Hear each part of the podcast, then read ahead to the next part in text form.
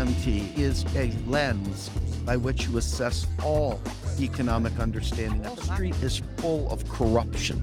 It is baked in to every aspect of our society. Hundreds.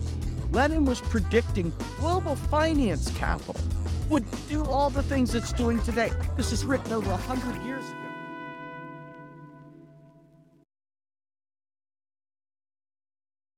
Hey everybody, it's Steve, the Rogue Scholar. How you doing today? Um, you know, I I woke up this morning to uh my normal routine of farting, burping, and uh checking out Twitter and all the other things that the morning comes with coffee, you name it. And I stumbled onto something that I had I just felt like I couldn't let go. And it's um Dr. Hail, if you watch this, this is not a punch. This is just me kind of showing the difference of how I think sometimes people skip over the MMT stuff because they think that they think that we're not really with it. They don't think that we really understand the pain and suffering. They don't really think, you know, that we understand the uh, the way it is. And I'm going to share this tweet thread with you, and it's it's very minimal, but it's going to set the stage for this conversation. And um, know, let me know what you think. Okay, so bring this thing up here, and uh, first things first. Let me just state the obvious, or maybe not the obvious. Um, you know, there's people out there who still have a lot of faith in the system, who still think that we can just sort of vote our way there and, you know, Dr. Hail is out there in Australia, so not just down under, but a world away. But he said, collectively, Americans are, are loopy. How else do you explain a rich country where healthcare isn't available to all? Mass shootings again and again, and nothing to be done. Extreme inequality and opportunity of outcome. And silly debt ceiling. Loopy, the only word for it. My response it's far worse than loopy, it's malevolent. It requires militancy, not complacency. But alas, reformists tell activists to mind their manners here far too often, and people die. Time to get angry, but loopy? That is simply not an appropriate description of the evil taking place. Somebody came and said, Agree not to quibble. And I know this isn't the point of loopy, suggests random. It's not. Leadership in other countries knows that America is not a collective of citizens. From the standpoint of decision making, we're a collection of corporations competing for resources. And I said it's incredibly difficult to get people to see that the masquerade of democracy is an absolute illusion. We are prisoners and have no agency.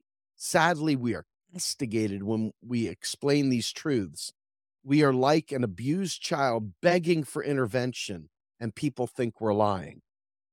And then I took a quote. Somebody sent this to me in the middle of the night for a totally unrelated thing, but I think it's quite important.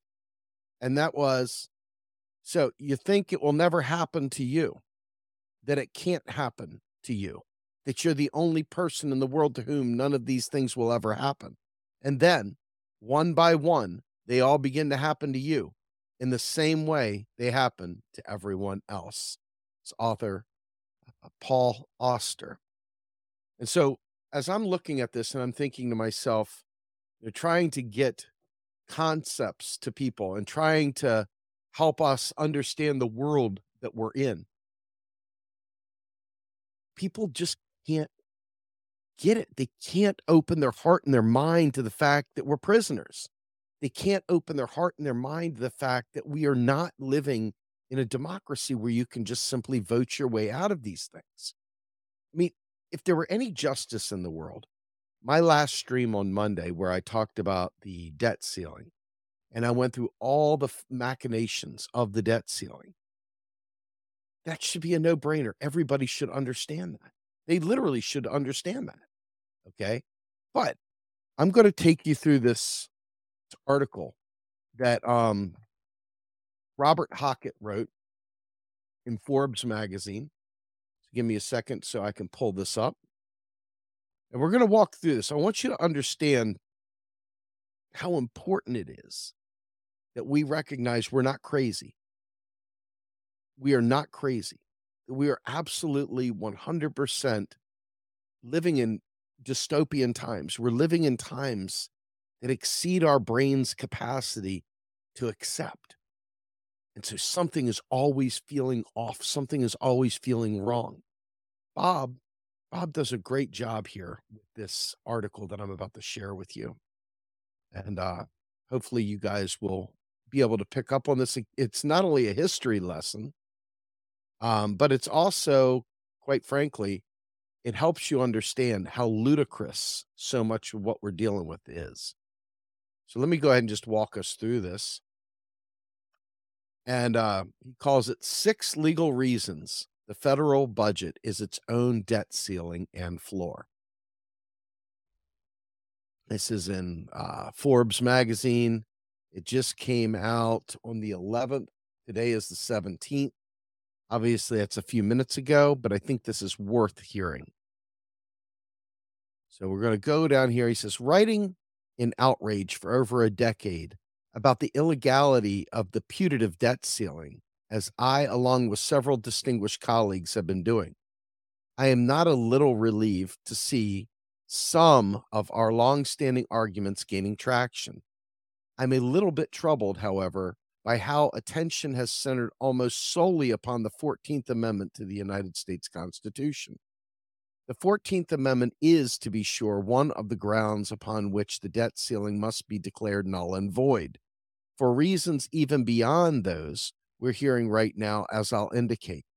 But there are at least five additional such grounds. It might then be helpful to elaborate on them, along with their mutual complementaries in summary fashion. Let's start with the constitutional and legislative backdrop. Article 1 and Article 2 of the Constitution vest both Congress and the President with budgetary roles. All spending and revenue raising must be legislated, and valid legislation must be passed by both chambers of Congress and signed into law by the President Final budgets, such as they are, are accordingly joint congressional and presidential products, save in rare circumstances as those in which Congress overrides a presidential veto with a supermajority vote. The constitutional provisions that I have just channeled are broadly worded and prescribe very little as the details of the federal budgeting process. These are determined instead by more legislation in 1921 through the Budget and Accounting Act, Congress vested primary budget formulation responsibility with the president, establishing both detailed timetables and the predecessor of today's Office of Management and Budget, OMB, to help shepherd the process along. The debt ceiling is rooted in this era, during which Congress relinquished its previous role as legislator of every distinct federal bond issuance. Think about that. Congress used to have to literally litigate every single bond issuance. This Congress did to afford the president, by their own law, our primary budget formulator, more flexibility in determining revenue sources for funding the growing variety of legislated programs. That's right. The original ceiling was about affording the president more discretion, not less. It is no accident that the Liberty Bond Act of 1917, original source of the ceiling, the, excuse me, the 1913 vintage 16th Amendment to the Constitution authorizing the federal income tax and thereby enabled Revenue Act of 1913, the Federal Reserve Act of 1913, and the aforementioned Budget and Accounting Act of 1921 all came in rapid succession. In effect, these enactments, all passed by Congress and signed into law by the president, constituted one coherent federal budget regime. All this changed, however, in 1974. The crisis that occasioned the change was brought on, like so many others of the era, by President Richard Nixon. Nixon had an unfortunate tendency to think himself more imperial than the Constitution allowed. And took it upon himself to decide with unprecedented frequency what congressionally legislated and funded programs, even though he had signed them into law in the first place, were worthy of actual execution and funding. In other words, he was just saying, I ain't gonna fucking do it. I ain't gonna fucking pay the bill. I ain't gonna I ain't gonna do the bill the uh, laws that's written. The practice in which he manifested this proclivity was known as impoundment. The idea was that instead of spending what Congress had instructed him to spend and what he had agreed by signing the legislation to spend, Nixon was routinely spending only what he wished to spend, while impounding the rest, in effect, holding it hostage. Congress put an end to the chicanery by passing the Congressional Budget and Impoundment Control Act of 1974, pursuant to which both Congress and the president go through detailed procedural steps in formulating their own budgets, which budgets are reconciled and collated before being legislated into law piecemeal through sundry program authorization and appropriation acts passed by Congress and signed by the president. Supreme Court closed all plausible loopholes in the act in Train versus City of New York one year later. This also is the origin of the Congressional Budget Office, which, to be fair, could be blown up just like the debt ceiling should be. But this is also the origin of the Congressional Budget Office, designed as a counterpart to the president's OMB. In effect, then what we have for at least the past 50 years is an altogether new budget regime superseding the regime put in place 50 years before them. The earlier regime, in other words, including its debt ceiling component, were implicitly repealed, repealed by the later regime. You can see this by noting the logic, or shall we say, the arithmetic. The post 1974 regime, pursuant to that regime, the duly legislated federal budget first determines both revenue and spending then assigns the president and his Treasury Department the task of filling any gaps between the former and the latter through debt issuance. And since the president is prohibited under this regime from not spending what the budget mandates he spends, the regime effectively mandates that he borrow any time mandated spending exceeds mandated revenue. We are now situated to see why the 1917 debt ceiling, as presently wielded like an AR 15 by a rump faction of the House Republican caucus, is actually no more than a leaky water pistol. For there is literally no way for the president to comply with the putative ceiling, as thus applied, that does not entail his violating the federal budget itself as formulated pursuant to the 1974 regime that superseded the early 20th century regime. Here are the six reasons why. This is interesting, folks. Very explicit, very specific things. I will put this article into the chat if somebody already hasn't done. In fact, let me just do that right now so that I can make sure it's in there. Um, here it goes. All right. So, reason number one the take care clause. Article 2, Section 3 of our Constitution requires the president take care that the laws be faithfully executed. President Nixon effectively violated this provision by not spending as Congress, through that law, which is the federal budget, mandated that he spend. President Biden would be doing the same were he not to spend as the last federal budget requires that he spend, and were he not to borrow in so doing, as the budget arithmetic, er, arithmetically mandates that he borrow. Reason number two, the presentment clause, aka line item veto prohibition. Article 1, Section 7 of our Constitution requires that bills passed by both chambers of Congress be presented as wholes to the president, which the latter then signs into law or vetoes. In Clinton versus the City of New York, 1998, our Supreme Court held that the Line Item Veto Act in 1996 violated this clause by purporting to permit the president to cherry pick which budget items he would become law and which ones would be left on the cutting room floor. Were President Biden to prioritize payments mandated by the current federal budget, as the aforementioned rump faction of the House Republican caucus suggests, he would be doing precisely what the court held that President Clinton couldn't do and that Congress could not authorize. Reason number three the 14th Amendment. Article, uh, I, God, folks, forgive me for this. My Roman numerals are shit. Um, what is it? Article 14, Section 4 of our Constitution provides that the validity of the public debt, uh, yeah, I guess it would be the 14th. Um, the public debt of the United States authorized by law shall not be questioned. The framers' intention in enacting this constitutional provision is particularly uh, of interest right now. The self styled Confederate States of America, controlled by slave owners, had pulled their members from Congress and endeavored to destroy our federal union from without by launching military attacks upon Fort Sumter and other federal installations in 1861. President Lincoln and Congress incurred unprecedented federal debt, multiplying it 80 fold from a bit over 64 million to 5.2 billion in the form of treasury securities sold to millions of patriotic Americans in financing the successful effort to end that rebellion.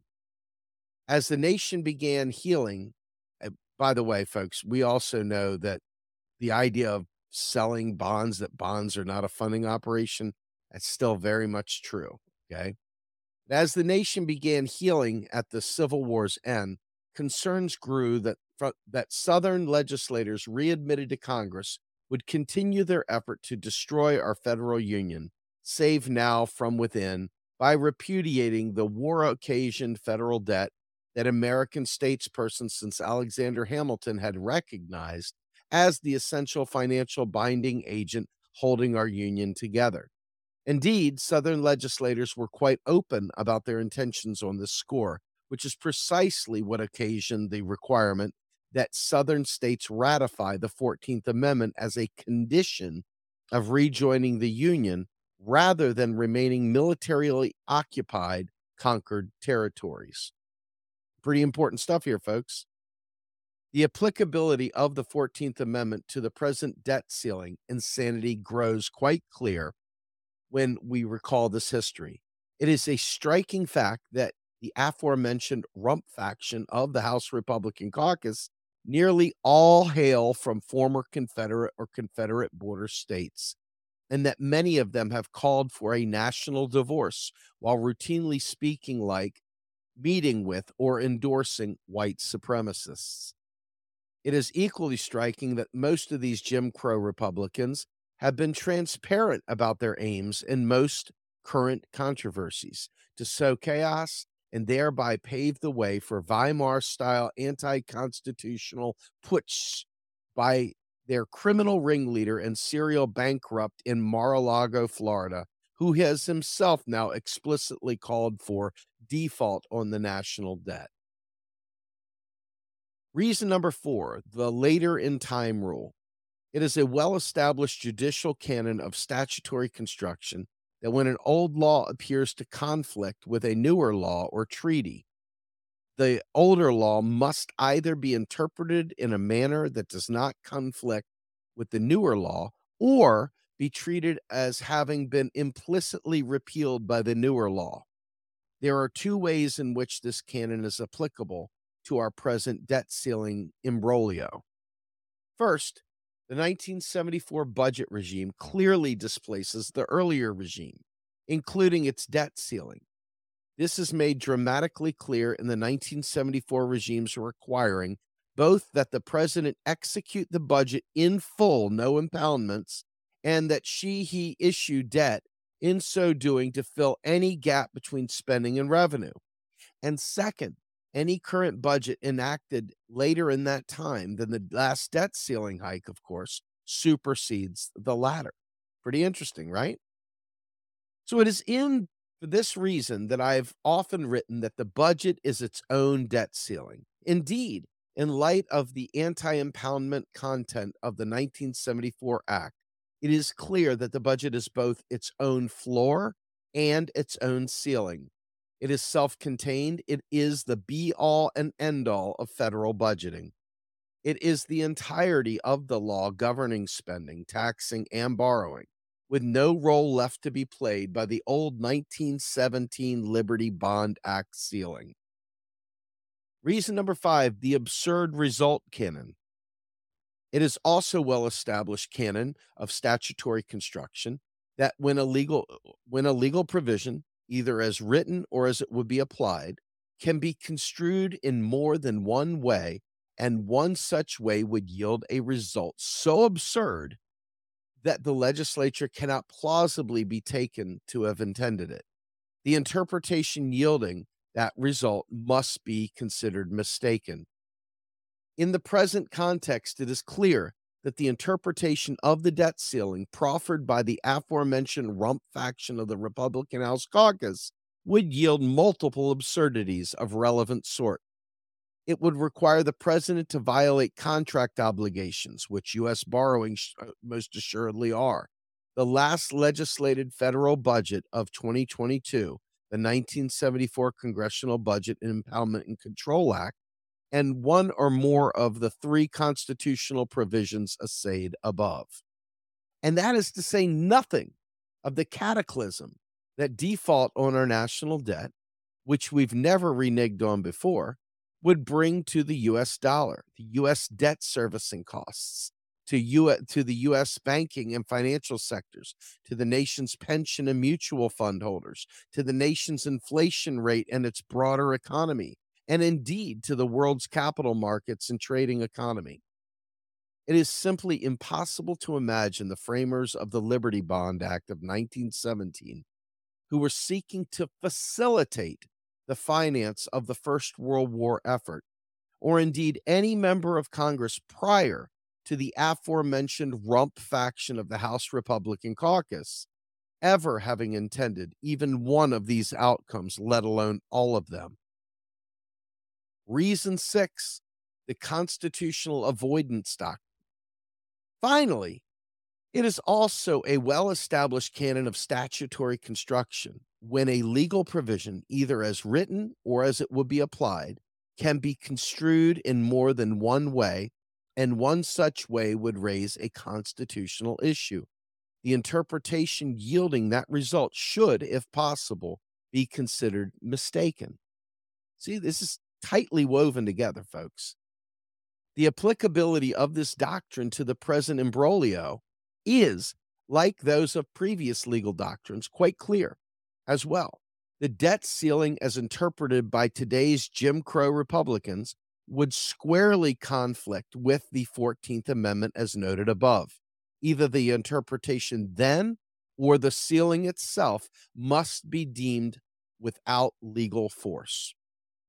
I hope that the point is now made. Neither the president nor the Treasury Secretary nor any responsible member of Congress need worry that there would be anything legally questionable about either or both of Congress and the president simply disregarding the debt ceiling and continuing to make good on the nation's legal obligations as always. No court would find other ways. There simply is no uncertainty here. Indeed, the law quite clearly, quite certainly, and quite squarely requires one thing it requires that Congress and the president alike recognize that the old 1917 relic, known as the debt ceiling, as presently applied, is null and void, and has been both so, uh, has been so both since its inception and especially since Congress smacked down the would be imperial president Richard Nixon a half century ago. All right, so let's get to where Grumbine starts talking now. I think it's very important, very important to understand. Joe Biden is being advised by legal eagles. He's being advised by consultants, being advised by people that know these things. Joe Biden has raised the idea of the mint the coin, which Rohan Grey and others, uh, in particular within the MMT movement, have advanced as a way to put an end to this silly charade. As you can see by Bob Hockett's eloquent legal breakdown, it's quite clear that the whole uh, entirety of the debt ceiling is bullshit. It's performative, it means nothing. But that brings to question something very important. Why is Joe Biden negotiating anything? Why is he sitting down with McCarthy and negotiating any cuts to spending, any whatsoever? Okay. And that should be the real question that makes you say, Am I fucking crazy? If everything is there to tell him he doesn't even have to deal with these sons of bitches. Not that the Biden budget is doing any favors for you and I. It's not even about Biden. But in the end, it kind of is about Biden because he's not willing to use the law as it's written. He's not willing to do the things he needs to do to call attention to these things. Why? Because Biden, in the end, wants to maintain the debt ceiling. Just like when he went to do the student debt relief, he wanted to maintain student debt in, you know, basically in debtors' prisons. Why? Because he was doing performative non impacting incrementalism. Okay. And ultimately, it's a show. It's simply a show. So if you know, and I believe beyond the shadow of a doubt, I believe beyond the shadow of a doubt that the legal case that the debt ceiling is a non factor was clearly articulated in Forbes magazine by Cornell Law professor Robert Hockett. Hockett's a pretty smart guy, but I assure you, there are many other constitutional scholars out there that know everything that Hockett put out there. In fact, I guarantee you that most of the MMT community knows everything that Hockett put out there as well. It's not some secret that Biden hasn't probably heard in closed quarters. So the real issue is why does he maintain the illusion? Why does he continue to allow austerity to be part of this game? Now, to his credit, if you want to call it credit, he did push back on McCarthy and the gang's request for stricter work requirements. Okay. Stricter work requirements for basic welfare. He did push back. Kind of shocked. Didn't expect it. Figured he'd fold like a cheap tent. But the reality is, is that he's still giving it gravitas. He's still treating it like it's a thing. And it doesn't make sense unless you come to your senses, accept that you're not crazy, and know that Joe Biden is not the most progressive president since FDR. Know that Joe Biden has never not been a deficit hawk.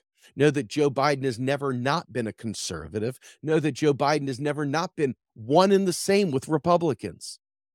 Joe Biden has always stood for everything that is evil. He has always been on the wrong side of things. And he continues even now. No, the debt ceiling is not the Treasury Secretary or Joe Biden's doing, but undoing it because it's bullshit is. It's his responsibility to faithfully execute the laws on the books. So there's no excuse, in my opinion, because if I can read that in Forbes and I'm just a dude, I'm just a jag, just another guy, and I can tell you point blank, I knew the 14th Amendment stood. I knew the statutory rules about minting the coin. I did not know all those other legal precedents, all the all the that full chain of command that Hockett presented. I didn't know that. Basically, because those laws were superseded by newer laws, newer regimes, as Hockett calls them, the 1917 bill no longer has standing. That makes me fucking nuts. That makes me crazy because when you talk to normie Democrats, you know already Democrats do no wrong. They're always going to point out to you the rump Republican caucus. They're always going to point to the Republicans. Well, guess what? If Biden straight up did his fucking job and used the law that he's expected to uphold, this man is expected to uphold these laws. And the laws are right there in a Forbes fucking article broken down for him in spades that I most assuredly guarantee for repeating it the next time, and I'll repeat it again. He has been advised of these things. He is not living in a he knows these things. Just like he knew that he could stack the court. There was no law in the books that said he couldn't stack the Supreme Court and ensure that they codified Roe v. Wade. He didn't do that. He wouldn't do a Medicare for all bill. He wouldn't get rid of all student debt. He wouldn't give you your full $2,000 checks during the pandemic. Joe Biden ain't your guy. Okay? But most of you that watch this channel already know that. Most of you already know that. But alas, when I go back to Dr. Hail's, see if I still have it. Do I have it up still? Do I still have it? No, I put it away. It's okay. When I go back to Dr. Hail's initial tweet that I replied to, there are so many folks, good people, but they really genuinely believe that we can just vote our way there, that it's just loopy, that we're just loopy, it's just loopy. Reality is we have no agency. We have no electoral path forward. And this is hard for people. I hear people in their 60s and 70s who clearly do not want to be forced with their walkers out into the street trying to talk to me about how oh it's hard and you just got to understand and we got no no i'm sorry unless we do something radical this stays the way it is and it stays the way it is forever if every fucking time another person I want you to think about how fucking crazy people are. Krystal Ball has RFK Jr. on there. They have Marianne Williamson on there. The Democrats have already stated point blank we're not going to do primary debates. They've already stated in court that the primaries mean nothing and that they'll select who the hell they want, regardless of what the voters want. Okay. So all this stuff is a bunch of bullshit. It's just a bunch of bullshit. Our lives are impacted by it. And now you can sit there, wash, rinse, repeat through every election cycle and claim that we're just going to go ahead and, you know, source the vote. We just got to get more votes. We just got to get more progressives all. Just, just, yeah, just go out and phone bank, go phone bank, do it. Go door knock. Hi, I'm with such and such bullshit candidate saying bullshit things, doing nothing. And you think you're going to solve this problem. I'm telling you, you have got a lot of roadway to look to see the fact that you haven't gotten shit with your vote. Years and years and years of proof. You don't require a jag like me sitting in front of a camera telling you that your vote hasn't done shit. You don't need me to do that because the fact is, everybody was shamed and rushed to get rid of T Rump. And Trump was a piece of shit. Let me just be honest with you. But in the end, you thought that this was some big thing that you were going to get. You got nothing and you liked it. You got absolutely nothing and you liked it.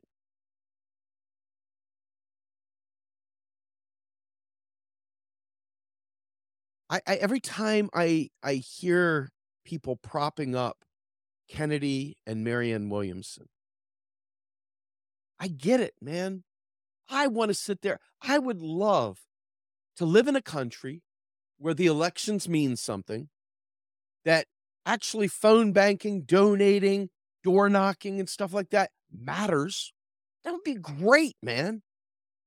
I would love to have my cherry unpopped my hymen put back in place and go back to the old way in the matrix, eating steak that ain't real, so that we could have a real, honest to God government for and by the people, of the people, of the proletariat, a dictatorship of the proletariat. I would love that. I would absolutely love that. But I got to tell you, I don't want to take Wellbutrin. I don't want to take fucking Prozac. I don't want to take Depakote and all the other fucking mood stabilizers just to fucking live in this country and eat the bullshit that they keep feeding us. We're not crazy, but they're trying to make us crazy with the gaslighting, with the lies. And you can always see the people that haven't quite let go of the lie yet. And they go out there and they're going to phone bank for RFK Jr. And they're going to say, What do you mean? You just want Biden? You don't fucking care. It's not happening. They don't have any responsibility whatsoever. Zero responsibility whatsoever to have a primary. Do you understand? Like, this is not me making it up. Do your fucking homework. Do the homework. Okay? Do the homework. Make sure that you understand the primaries have, there's nothing in them. If the DNC and the gang want to make sure that Joe Biden is president or Joe Biden is the nominee, at least, there's nothing you could do. You could literally vote in the primary and give the election to RFK a hundred to one or a hundred percent of the vote could go to him. And they could say, yeah, you know what? Legally, we ain't got to abide by it. We're not going to. Why would they fight in court otherwise? Now, mind you, they'd like it to look good. They would definitely like it to look plausible. They don't want any kind of primary to look too out of joint because then you won't eat the food. Okay. But as of right now, they're not going to allow a primary challenger to get on a debate stage with Joe Joe Joe, uh, uh, uh, Joe Biden. Mm, your your hair smells delicious, Joe Biden. They're not going to let this happen.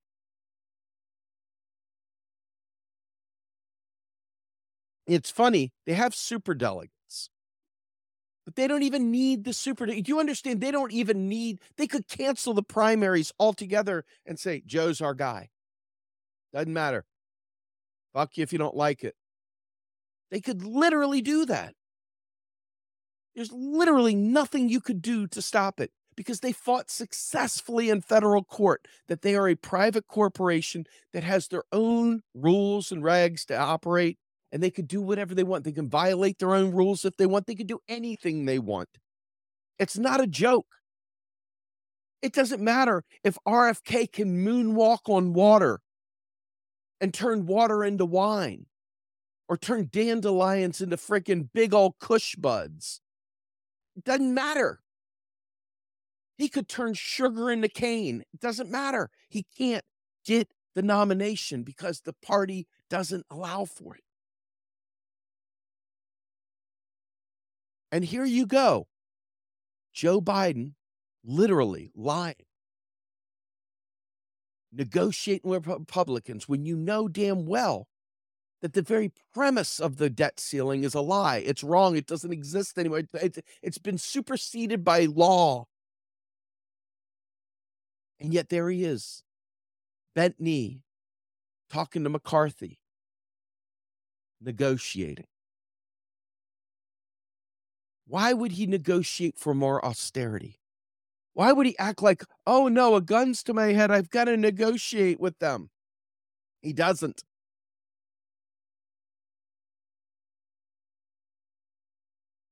The only people that get hurt are you and I. In the end, it's we. We get hurt. If you don't think Janet Yellen knows all those legal precedents as well, you're equally crazy. I assure you, Janet Yellen has been briefed. Eh, not briefed. It was probably longed, not briefed. It was longed. I guarantee you she got every grueling detail. And they sat down with some strategy groups and thought it through. Let's come up with a plan. Let's come up with a message. What are we going to do? How's this going to work?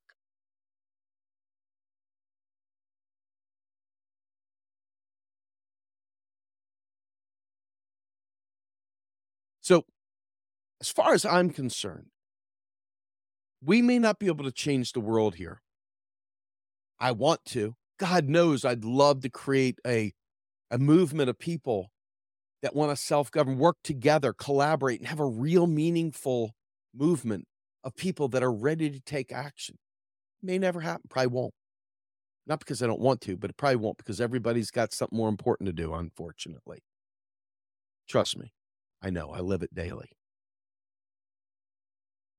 But at least maybe we can keep each other sane, cutting through the lies. At least maybe we can keep each other sane so when we watch things that just don't add up, we don't sit there and scratch our heads and go, what the fuck? We can literally understand the system. And we can, unfortunately, fortunately, be the few ones that are aware that we're being lied to really understand why we're being lied to. Maybe we can teach a few people and hopefully grow this thing and get people ready to fight back. I'm tired of watching people outnumber me in the millions. Come on, let's go phone bank for RFK. Revolutionaries fist in the air, gonna go for RFK. Re- revolutionary, yeah. Never, dem exit, RFK. Dem exit, RFK, right? The same RFK, and there's Marianne Williamson. You know, she said a few good things about FDR and stuff like that, but folks, FDR saved capitalism. FDR did a number of things. He's a complex individual. Marianne Williamson doesn't understand money, and she's got some really, really shitty views on Palestine. She's got some shitty views on Ukraine. She's got some shitty few views on global uh, geopolitics. She's got some shitty views in the end. And unfortunately, probably the worst part of this, probably the worst part of this in the end, my guess is she doesn't care. You know, in the end, she doesn't care. Because in the end, she's going to end up saying, support my good friend Joe Biden, because we've got to defeat the Republican monster. And I get it. The Republican monster is ugly. And the Republicans always come out with the most crazy shit. But what happens when society is falling apart at the seams? When people are getting mass propaganda pumped down their throats 24 by 7, both externally and internally within the alt movement. Okay. What happens? Eventually, you start finding scapegoats I showed you Tim Canova sitting there retweeting stuff talking about black people are violent. I almost threw up. That's not the Tim Canova I know. But scapegoats come from this stuff. I watch all the anti trans propaganda out there. Crazy. Just wow. What happened to the left? Where'd you go? All of these debates, all these discussions, all this stuff it makes people mean, it turns them angry, it turns them either productively angry or it turns them into folks that are ready to find scapegoats. And I don't want to breed children into this world in a fascist place like what the United States already was and is getting worse. I don't want to sit there and try to explain to every friend I have why I'm not going to go phone bank for Marianne Williamson and why I'm not going to phone bank for RFK Jr. and why I'm not going to phone bank for Joe Biden. Okay. I'm not going to phone bank for any of these people. I'm not a Republican, won't be voting Republican. This charade, we have to be the one that pulls the mask off and shows what's going on. There's not nearly enough of us. There's nowhere near enough of us because half the world is fucking lunatic fringe for real. They watched Alex Jones and thought it was news. Those people, wow, maybe they really are crazy. But there's a group of people out there that really have taken the time to dig through this stuff and not just say clickbait shit. I'd like to believe we're one of those people, one of those groups. that does real research and really genuinely tries to inform people that follow us. So I'm hoping that we're able to make a difference. But in the end, just remember you're not crazy. And it's not crazy to resist drinking the fucking Kool Aid. It's not crazy to do real homework. It's not crazy to go find legitimate sources for information. It's not crazy to resist being drawn into this bullshit. We get pulled into so many fake pitched battles, and we think they're life and death battles. And we fight each other mercilessly for no reason at all because it's based on lies like the debt ceiling, like the national debt, like reducing the deficit and all the other bullshit, like printing money creates inflation.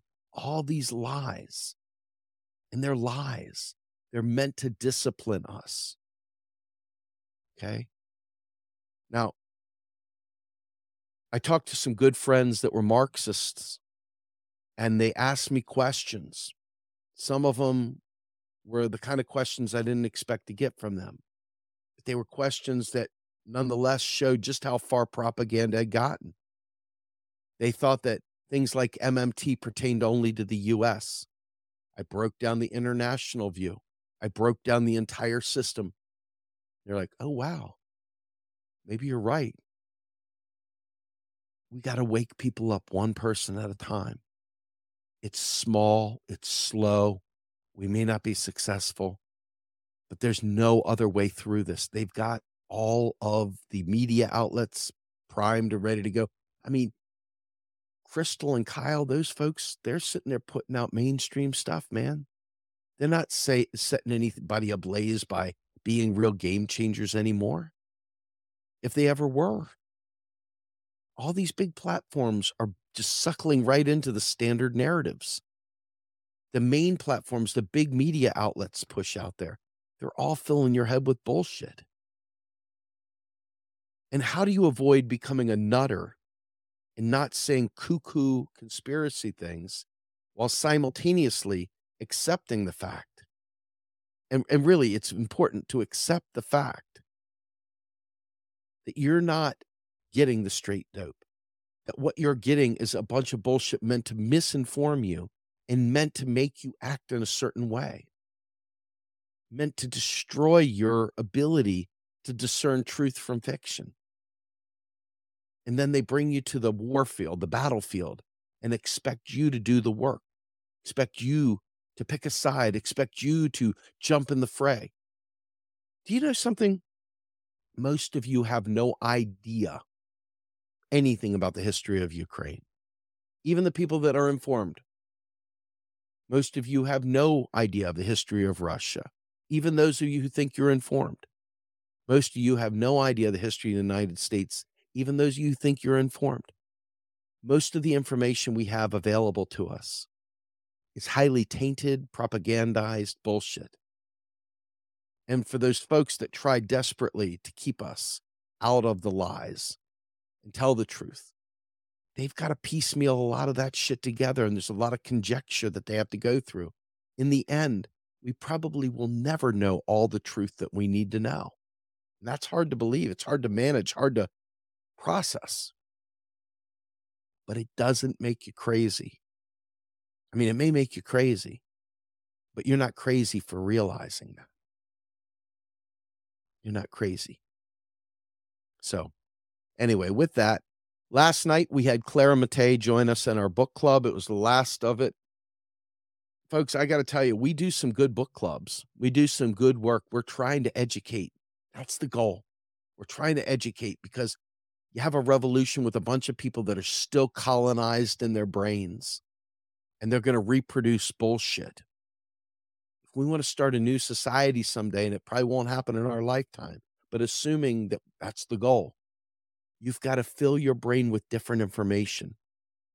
You've got to start building an analytical framework for how to understand the world. And you've got to be able to have a good bullshit detector. and It's a lot to ask of people who are slaving the grind Monday through Friday, nine to five, having kids yanking on them for homework, kids yanking them for bill collectors calling, medical problems coming, fucking climate crisis. What? You're stuck. We're stuck. This is our path forward, folks. I hope these book clubs help. Clara Mattei was fantastic. She's not an MMTer yet, but we're working on it. Because, folks, this is all we've got. We got to meet people where they are and bring them into the fold and help them so that they can help us. Because we are, our Venn diagram, if this is the universal set, is like a piece of dental floss in there. It's not even a big circle, it's a teeny slice. That's how few of us there are. And that means we don't have a lot of power. Most people don't ask us to join their broadcasts. The few that do, Jordan, Jen, uh, Political Misfits, others, it's just small compared to what others do. I mean, there's people out there that don't really know much of any of the stuff that we talked about today that will get a first call to be on Rising, get a first call to be on Breaking Points, get a first call to be on uh, some other show. But people talking truth and speaking this stuff, my phone's not ringing. I don't know. Can only assume they don't want you to know the stuff we're saying either. They certainly don't know that we don't know. They certainly don't know anything about us. You know, it doesn't make sense to me why we're like treated like bastard stepchildren. But we are. So let's embrace it and let's build this movement together, folks, because we're the out kids. Let's make our issue the important one. Let's build some gravity here. Let's build some energy here. And with that, thank you everyone who has donated, contributed, etc. Thank you, Double K. Thank you, Janet Schultz. Thank you, everybody, Sky, the whole team, everybody that shows up. Thank you from the bottom of my heart for being part of this particular um, network. And Double K, double 1999s for double double your flavor, double your fun. Was that Doublemint gum, whatever, the twins? Thank you so much. I appreciate it. And uh, without further ado, I bid you adieu and I am out of here. If you enjoyed this podcast and would like to support our efforts, please take a moment to subscribe and check out our other work on the Real Progress in Action YouTube channel and visit our sister organization's website at realprogressives.org.